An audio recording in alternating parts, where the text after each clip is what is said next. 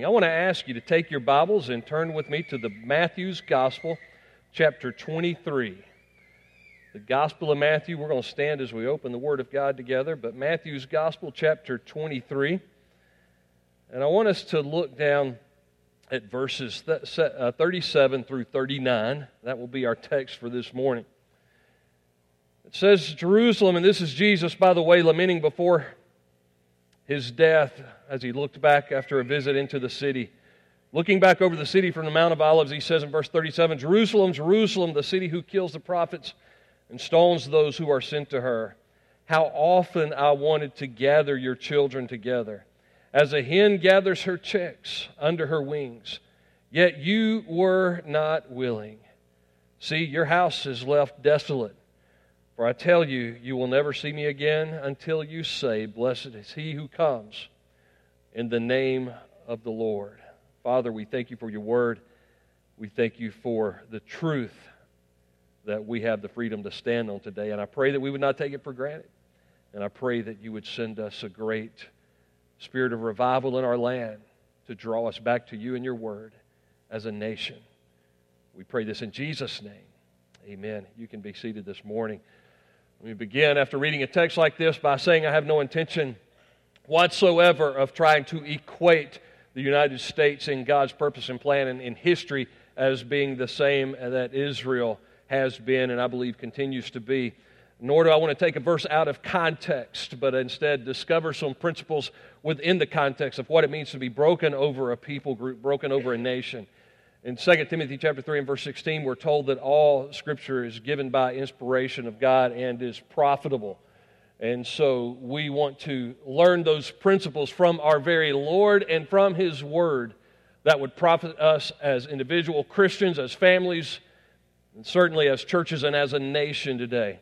As Jesus is looking back over the city of Jerusalem, He knew that the kingdom of God was so much bigger than Israel. But he was still broken over Israel. He came into his own, John 1:11 says, his own received him not, and it broke his heart.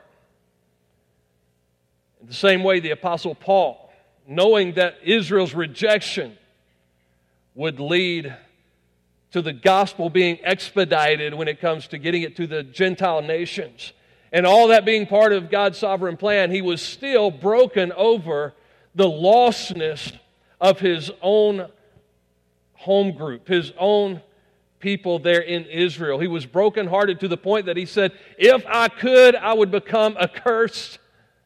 I would literally become condemned to hell myself if the people of Israel would only open their eyes and not reject Jesus Christ. And so I think we learn from Scripture a heart that we're to have perhaps even for our own Judea. Acts 1:8, you shall receive power when the Holy Spirit comes upon you, and you will be my witnesses in Jerusalem and in Judea. Our Jerusalem might be right here in northeast Georgia. Our Judea perhaps is our nation today. And then to Samaria, people that aren't like us, and then the uttermost parts of the world. Some of my colleagues today, some of my friends are beginning to question whether we should even have services like this. I even read recently that patriotism is one of the sins that we kind of accept as a church. And my response to that would be, it depends on how you define patriotism. And what we're promoting this morning and what I promote with my life is not some kind of blind religious nationalism to where we worship our nation or to where we think that God owes us something as a nation or to where we would even think that anything that comes out of Washington, D.C. is inerrant. We know that that is not the case whatsoever. At the same time, we know the Scriptures admonish us to pray for our nation. The Scriptures tell us to be responsible citizens in whatever nation we find ourselves, under whatever government we find ourselves. The Bible tells us that those government officials that look out for us, interestingly, it even says that those Roman law enforcement officers in the first century, many that would have Christians arrested, they were like guardian angels to many of the Christians that were living right and being protected. I don't know, Kip, Mark, if anybody's ever called y'all a guardian angel, but anyway, that's That's what we're told about the public servants, those officials in that time. And so that we should be praying for them. The Bible tells us that we should be the salt of the earth and the light of the world. And so in my definition of patriotism, that's what it's all about, praying for our nation, giving honor to whom honor is due when it is due, standing for those things that are noble and applauding when our government embraces things that are noble, but also warning them biblically when they embrace things that are ignoble and unrighteous and ungodly and bring the judgment of God. To me, that is patriotism. And in the cases that I'll refer to in a moment, even civil disobedience can be a patriotic duty. You know, the past 6 months, America has already lost some legends this year. Every year, you know, at the end of the year, you look back and you see some famous people who went to be with the Lord from a nation, but it seems like this year a lot of legends have already stepped into eternity. We might recall at the beginning of the year people like Natalie Cole. More recently, though I do not consider his behavior patriotic at all, Muhammad Ali, one of the most famous Americans, has stepped into eternity. David Bowie, the rocker, is in eternity. Dan Haggerty, some of you are like, who is he and is he a hero? Grizzly Adams fans, I'm one. Dan Haggerty stepped into eternity already this year. Any Black Jack Mulligan fans, wrestling fans, Black Jack Mulligan stepped into eternity. And then most recently we've seen in the news, legendary basketball coach, women's basketball coach Pat Summitt has stepped into eternity. But one that left us some words of prophet, many times in his lifestyle, we would not have considered him a prophet whatsoever, but the lyrics to songs of a particular songwriter and country music singer, I have to admit, have come to my mind a lot lately. I heard these lyrics as a child growing up here in Madison County, Georgia. And at that time, I thought, what in the world is he talking about? And today, these lyrics are coming back to me, and I heard the song again because of the death of country music singer Merle Haggard, who is a star to many folks around here, I'm sure. Certainly, he was not always God-glorifying, born out of the Great Depression, and at a young age robbed a roadhouse, spent some time in San Quentin prison, but began to sing songs that the typical American working man could identify with especially. Remember these lyrics? See if they sound like they could have been written 40 years later. He says, I wish a buck was still silver. It was back when the country was strong, back before Elvis, before the Vietnam War came along, before the Beatles, and yesterday, when a man could still work, and still would. The best of the free life behind us now, or the good times really over for good. Then he asked the question, are we rolling downhill like a snowball headed for hell? And I use that in the most biblically literate fashion there. With no kind of chance for the flag or the Liberty Bell. I wish a Ford and a Chevy could still last 10 years like they should. Then he asked the question this time. We begged the question this morning. Is the best of the free life behind us now? It might be. Are the good times really over for good? Now, based on an interview with Merle Haggard, the good times weren't always so good for everybody, and he understood that, and he saw that a lot of bad times had been experienced in his life because of some bad choices that he had made. He wasn't always putting together those little gospel albums that we like to listen to from time to time. And while the glory of God and the propagation of the Christian faith was expressed in most of our state charters, and is found in the framework, certainly of our Constitution, even written into the Bill of Rights itself, the freedom of religion. We ask ourselves today, is the best of the free life behind us? As Christians, as Bible-believing evangelicals, we turn on the news and we ask, is the best of the free life behind us now? Did we not take advantage of every opportunity? Is the heat going to be turned up like never before? Are the good times really over for good? Why is religious freedom so important? Why must we seize to take advantage of it and protect it with everything we have, and at the same time be willing to take a stand for righteousness even if we lose it? I want to deal with that from our text this morning. As you're looking back at this passage in Matthew chapter 23, I want us to make note of a couple of things. First of all, our freedom to embrace faith reinforces biblical teaching on what I call soul competency. Free will, the ability to choose, freedom of religion, I believe was in our Constitution and in the framework of our Constitution because it was something that had been a part of the very establishment of this nation, as those who came here and founded this nation desired to have a free country where they could live and worship without government interference whatsoever.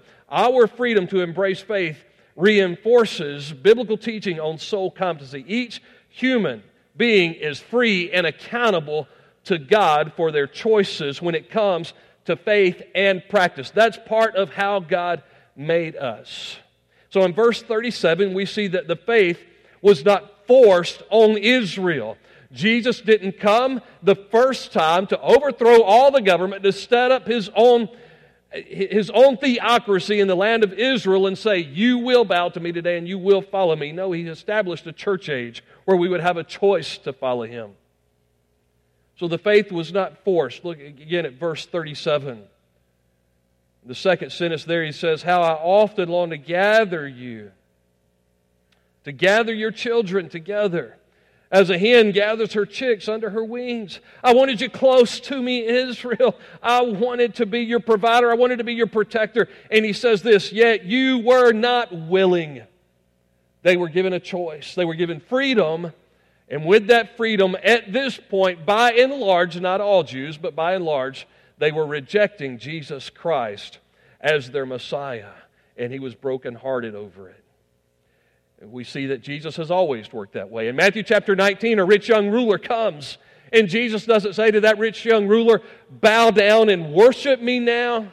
At that point, Jesus invites him to just kind of, hey, go sell all you have, come follow me, give your life to me. And the rich young ruler went away sad because he wasn't willing to let go of the things of this world. He wasn't willing to let go of his materialism. It wasn't that he could buy his way into heaven. It was that he needed to make Jesus Christ Lord of his life, and he wasn't willing to let go of the things of this world. And in our nation today, materialism is keeping so many from faith in Jesus Christ. And he went away sad. He had a choice, and he went away sad. Soul competency is part of how God created us. In Genesis chapter 1 and verse 27, we were created in the image of God. Male and female created he them. In his own image, the Imago Dei. And part of the image of God means that we're not like all the other animals that are completely enslaved by our instincts. God has given us a choice. God desires us to have a relationship with him. It would not be a relationship if he mandated that choice, but he's given us freedom, and he's given us soul competency so that in our spirit, in our soul, we can say yes to Jesus or we can say no. And freedom of religion best exemplifies what that's all about, where people have the freedom to come to Jesus by choice. In Genesis chapter 2 and verse 17, he set those trees in the garden and said, you can eat from all the trees, but of the tree of the knowledge of good and evil, you can't eat of this tree. But Adam, you've got a choice. Eve, you've got a choice. And they used their freedom to violate what would have been the right choice and drawn them closer to Jesus or closer to the God, even there in the garden.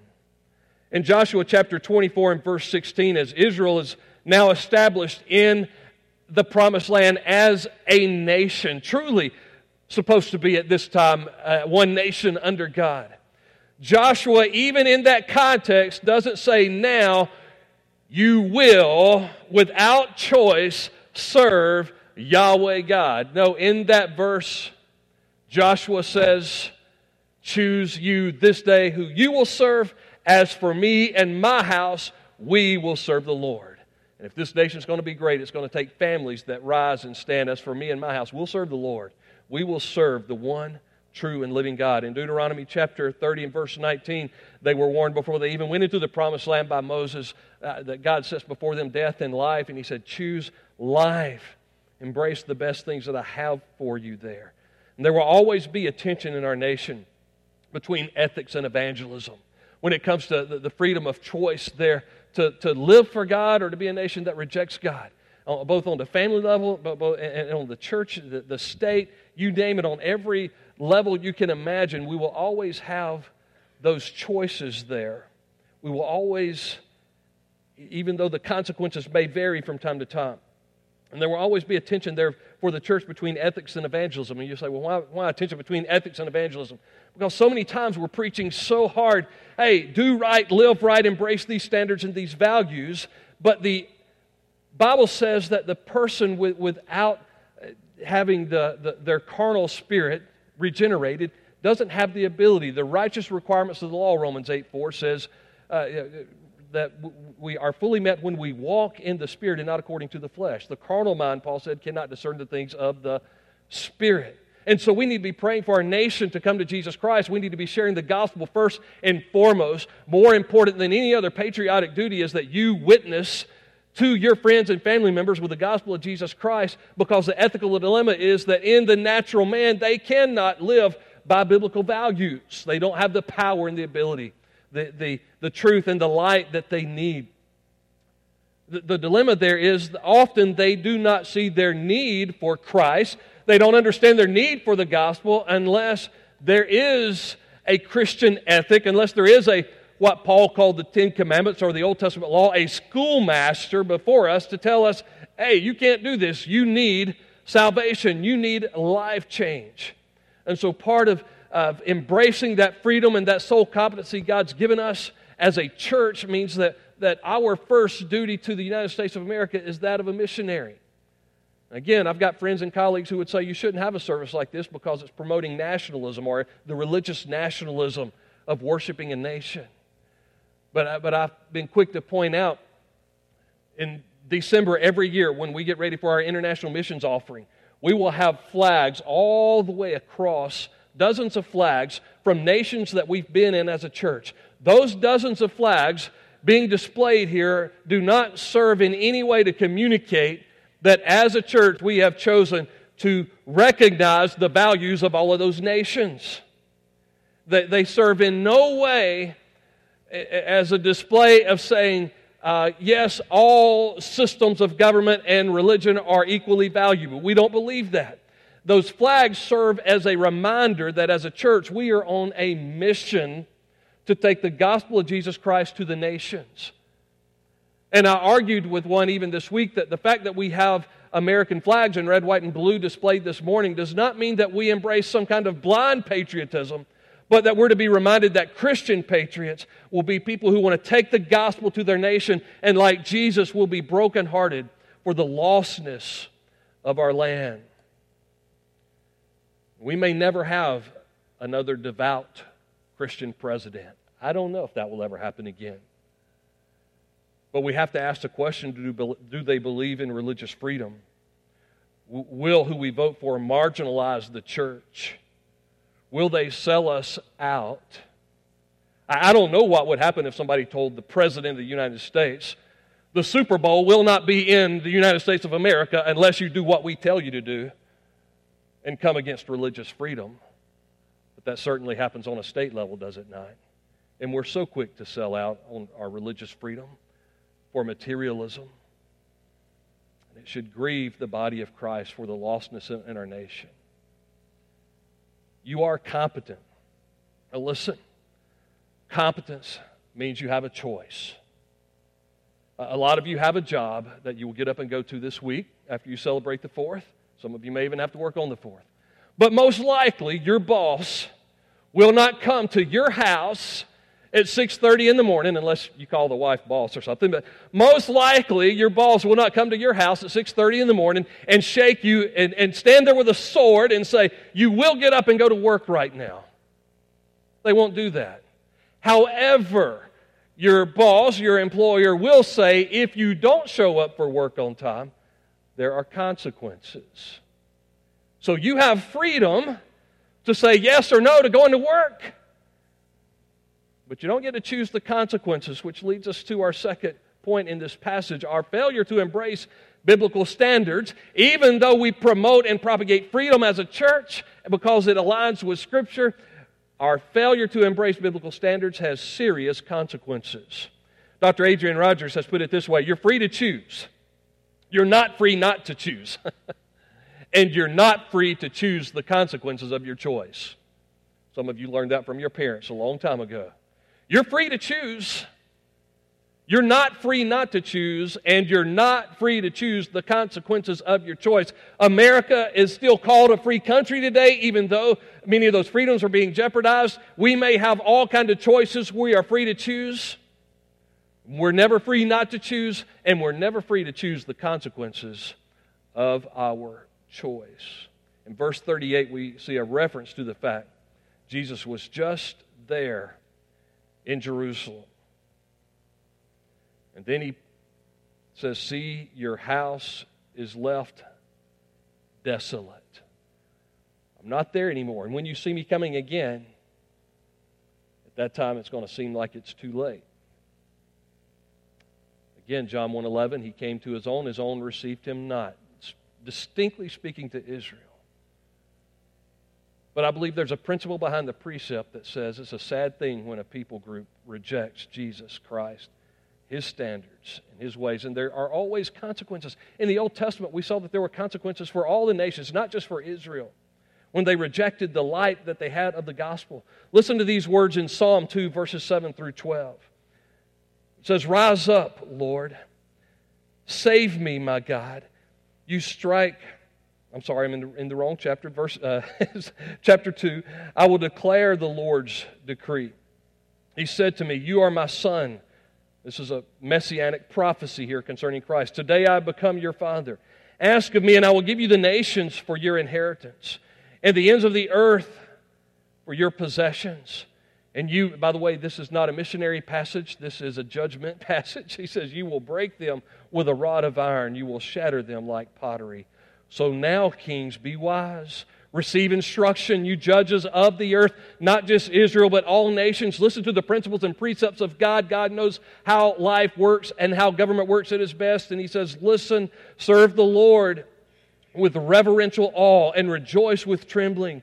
Pay homage to the Son, or he will be angry, and you will perish in your rebellion. For his anger may ignite at any moment. All those who take refuge in him are happy." So our nation, I believe, is in trouble today because we're no longer seeking to take refuge in Jesus. Jesus is here standing brokenhearted, looking over Israel, over Jerusalem, over a people group that was rejecting him, over his own. Jesus loved his country, and he was broken for them, brokenhearted because of their rejection. And we see what happens when nations, you say, "Well, that's Old Testament," and the Psalms is speaking about living under law, not under grace. Listen to how Romans puts it in Romans chapter 1. And bear with me or follow along as I read this in Romans chapter 1, verse 18, and this may speak as loudly as anything else that I could say this morning. It says, "For God's wrath is revealed from heaven against all godliness and unrighteousness of people who by their unrighteousness suppress the truth. Since what can be known about God is evident among them because God has shown it to them. From the creation of the world, his invisible attributes, that is, his eternal power and divine nature has been clearly seen." When we sing songs like "America the Beautiful" and "God Bless America," we're saying we've seen the hand of God around us. His eternal power and divine nature have been clearly seen, being understood through what he has made. As a result, people are without excuse. For though they knew God, they did not glorify him as God or show gratitude. Instead, their thinking became nonsense, and their senseless minds were darkened. Claiming to be wise, they became fools and exchanged the glory of the immortal God for images resembling mortal man, birds, four-footed animals, and reptiles. Therefore, God delivered them over in the cravings of their hearts to sexual impurity. So their bodies were degraded among themselves. They exchanged the truth of God for a lie and worshiped and served the things created instead of the Creator, who is blessed forever. Amen. This is why God delivered them over to... Listen to this. If this does not sound like the 21st century, I don't know what does. He says, this is why God delivered them over to degrading passions, for even their females exchanged natural sexual intercourse for what is unnatural. The males in the same way also left natural sexual intercourse with the females and were inflamed in their lust for one another. Males committed shameless act with males and received in their own persons the appropriate penalty for their perversion. And because they did not think it worthwhile to have God in their knowledge, God delivered them over to a worthless mind to do what is morally wrong. They are filled with all unrighteousness, evil, greed, wickedness. They are full of envy, murder, disputes, deceit, and malice. They are gossips, slanderers, God-haters, arrogant, proud, boastful, inventors of evil, disobedient to parents, undiscerning, untrustworthy, unloving, and unmerciful, although they know full well God's just sentence, that those who practice such things deserve to die. They not only do them, but even applaud others who practice them. In my childhood and teen years, we laughed at those who practiced them on television. In my 20s and 30s, we were asked to tolerate it, and now in my 40s, we're told we have to applaud it. That's where we have moved to as a nation. And God has called us to warn them, not out of hate, but out of love. That the consequences, that we lose the provision, we lose the protection, we lose the peace of God when we tolerate such behaviors. Jesus was brokenhearted. Jesus says, your land is desolate without me. And God has called us to be, and I appreciate all the first responders, but God has called us as a nation many times to, as Christians within this nation, many times to be spiritual first responders, saying, even if this nation runs from God on the highway to hell, when the wreckage begins to take place, as Christians, you come and you speak gospel and you rescue as many from the wreckage of civilization as you possibly can. We can reject Christ and His gospel. We are soul competent. We can reject Christ and His gospel. But when we refuse to embrace the gospel, and when we reject biblical standards as a nation, we are not free to choose the consequences. God has already set those before us.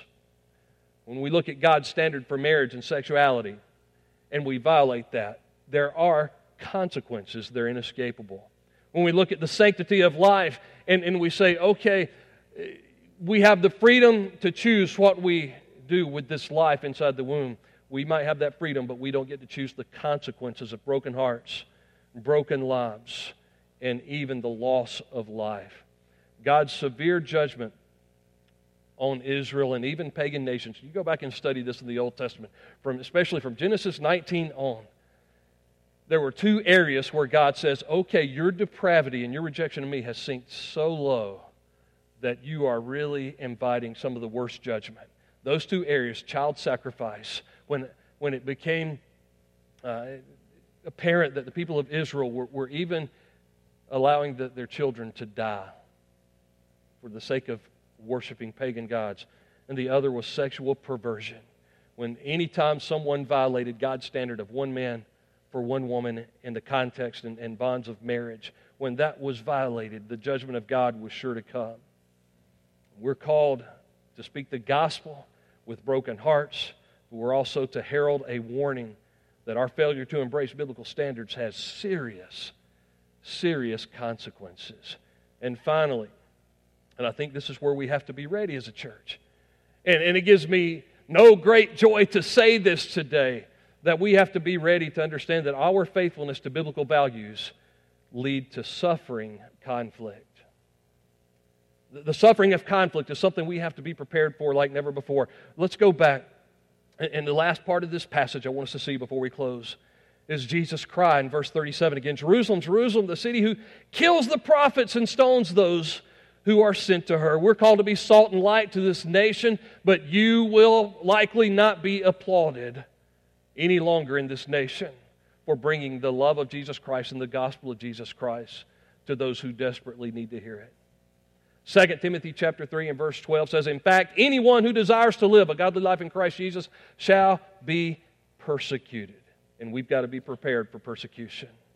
You said, wait a minute, didn't you talk about peace and provision and protection? Jesus said in John 16 and verse 33, I have told you these things so that in me you may have peace. You will have suffering in this world, You say, well, where's the peace? Peace is when you lay your head on your pillow at night, whether it be in your home or one day, whether it be under penalty, even in a prison cell for preaching the gospel. Peace is knowing your heart is right with God. And when you step into eternity, you'll be in His presence. Jesus said, be of courage, I have conquered this world. See, conflict can lead us to a couple of extremes as a church. We've got to be careful of this as well. One extreme would be anarchy. Jesus avoided His disciples to not embrace anarchy. Living without respect, just saying we're going to go to war with our land. That's not what we're told to do. We wrestle not against flesh and blood, but against powers and principalities, spiritual forces of wickedness in high places. We're to go to war on our knees against the spiritual enemies. So anarchy is one extreme. The other extreme is apathy or blind patriotism and just ignoring that there's a problem. I believe Christian civil disobedience calls us to take a stand for things that aren't popular and suffer the consequences. Some have even argued that there's no such thing as Christian civil disobedience. What I'm talking about is like in Daniel chapter 3, when Daniel's three friends said, everybody else may bow to Nebuchadnezzar, but we will not bow. If we are told to do something that is in direct violation of Scripture, there are times like in Acts chapter 5, we have to do what Peter and John did, suffer the consequences willingly without fighting, but at the same time, make the statement, we have to obey God rather than man. Daniel himself found that to be true when he was told not to pray. Found himself in the den of lions, and God was able to protect him. And you say, well, that's wonderful, man. We just stand for God, and He's got our back. But He may get our back in a way that we didn't plan on. Remember Stephen? Stephen spoke the gospel, and it cut to the heart, and they picked up stones. They began to stone him to death. And when they began to stone Stephen to death, he had a vision. He said, I can see the Son of Man standing at the right hand of the Father. Everywhere else in the New Testament, when we see after Jesus has ascended and been glorified, He is seated at the right hand of the Father, meaning His work is done, has been completed. But when Stephen is taking a stand for Jesus, Jesus is standing with Stephen, and even though his body physically died, he stepped right into the arms of Jesus at that moment. And I believe we need Stephens in our world today who will say, I will stand on the Word of God, and I will stand for the gospel of Jesus Christ, come what may. I'll take whatever consequences come my way. Our faithfulness to biblical values leads to suffering conflict. There are unfortunate consequences that come, and we've got to be willing to embrace that for the cause of the gospel. Michael Sattler was a Benedictine monk back at the end of the 1400s. He was born in 1490, and in the beginning of the 1500s, he was a monk. And he began to read the book of Romans like some of our reformers, and the Reformation had a big influence, but he thought the reformers wasn't going quite far enough. See, Michael Sattler believed in soul competency. He married a former nun named Margarita, and he said, you know, I believe, and by the way, Baptists owe a lot to the Sattlers for their stand that they took, but he said, I believe that in soul competency that a person, when they come to an age where they can understand right and wrong and understand the gospel, they have to choose to put their faith and trust in Jesus Christ, and he said, I will not baptize anyone until they do put their faith and trust in Jesus Christ. It's their choice. He believed in that soul competency, and when people would put their faith in Jesus Christ, he said, baptism became a picture of the death, burial, and resurrection of Jesus, and he began to stand even more on what I would call biblically solid ground than a lot of the other reformers. They called these group of Anabaptists the radicals. They weren't just reformers, they were radical reformers. And as a result of it, while Luther and Zwingli and others were able to escape execution, Michael Sattler was condemned to death because of his radical stand on the Word of God. And his sentence to be executed read this way. Says, Michael Sattler shall be committed to the executioner. The latter shall take him to the square and there first cut out his tongue, and then forge him fast to the wagon, and there with glowing iron tongs twice tear pieces from his body. And then on the way to the site of execution 5 times more as above, and then burn his body to powder as an arch heretic. Many other radicals in this group were executed. Michael Sattler's own wife, Margarita, was taken and said, "You want to be baptized as an adult?" And they drowned her there in the river next to where he was executed, with many other women and children that were part of this group known as the radicals. You think the world doesn't want to cut out the tongues of gospel preachers today? We're getting closer and closer. Those who would stand for, you say, well, how do they do that? It may not be literal yet. I mean, it may be that they try to say you're going to lose tax-exempt status. It may be that you're going to be penalized. Maybe that you're going to be put in jail for hate crimes. It may be that we're going to shut your business down. It may be that somebody's going to sue you for preaching the gospel or teaching biblical standards. It's happening all over our nation today, and it's getting worse.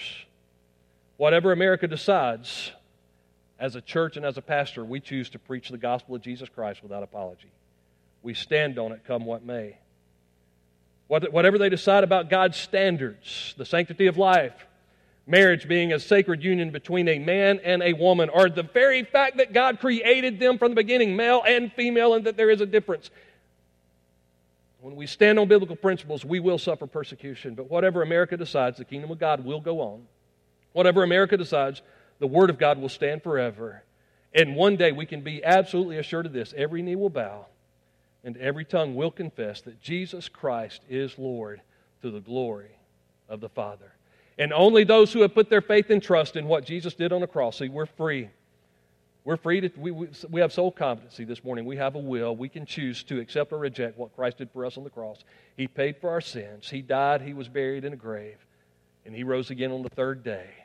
And when He comes again, He's coming to judge the living and the dead. And if we put our faith and trust in Him, we'll spend eternity. And no matter what kind of persecution the world pours out on us as Christians, and even what this nation may decide to pour out on us one day, we can be confident that we'll step into the presence of a living Lord when He calls us home.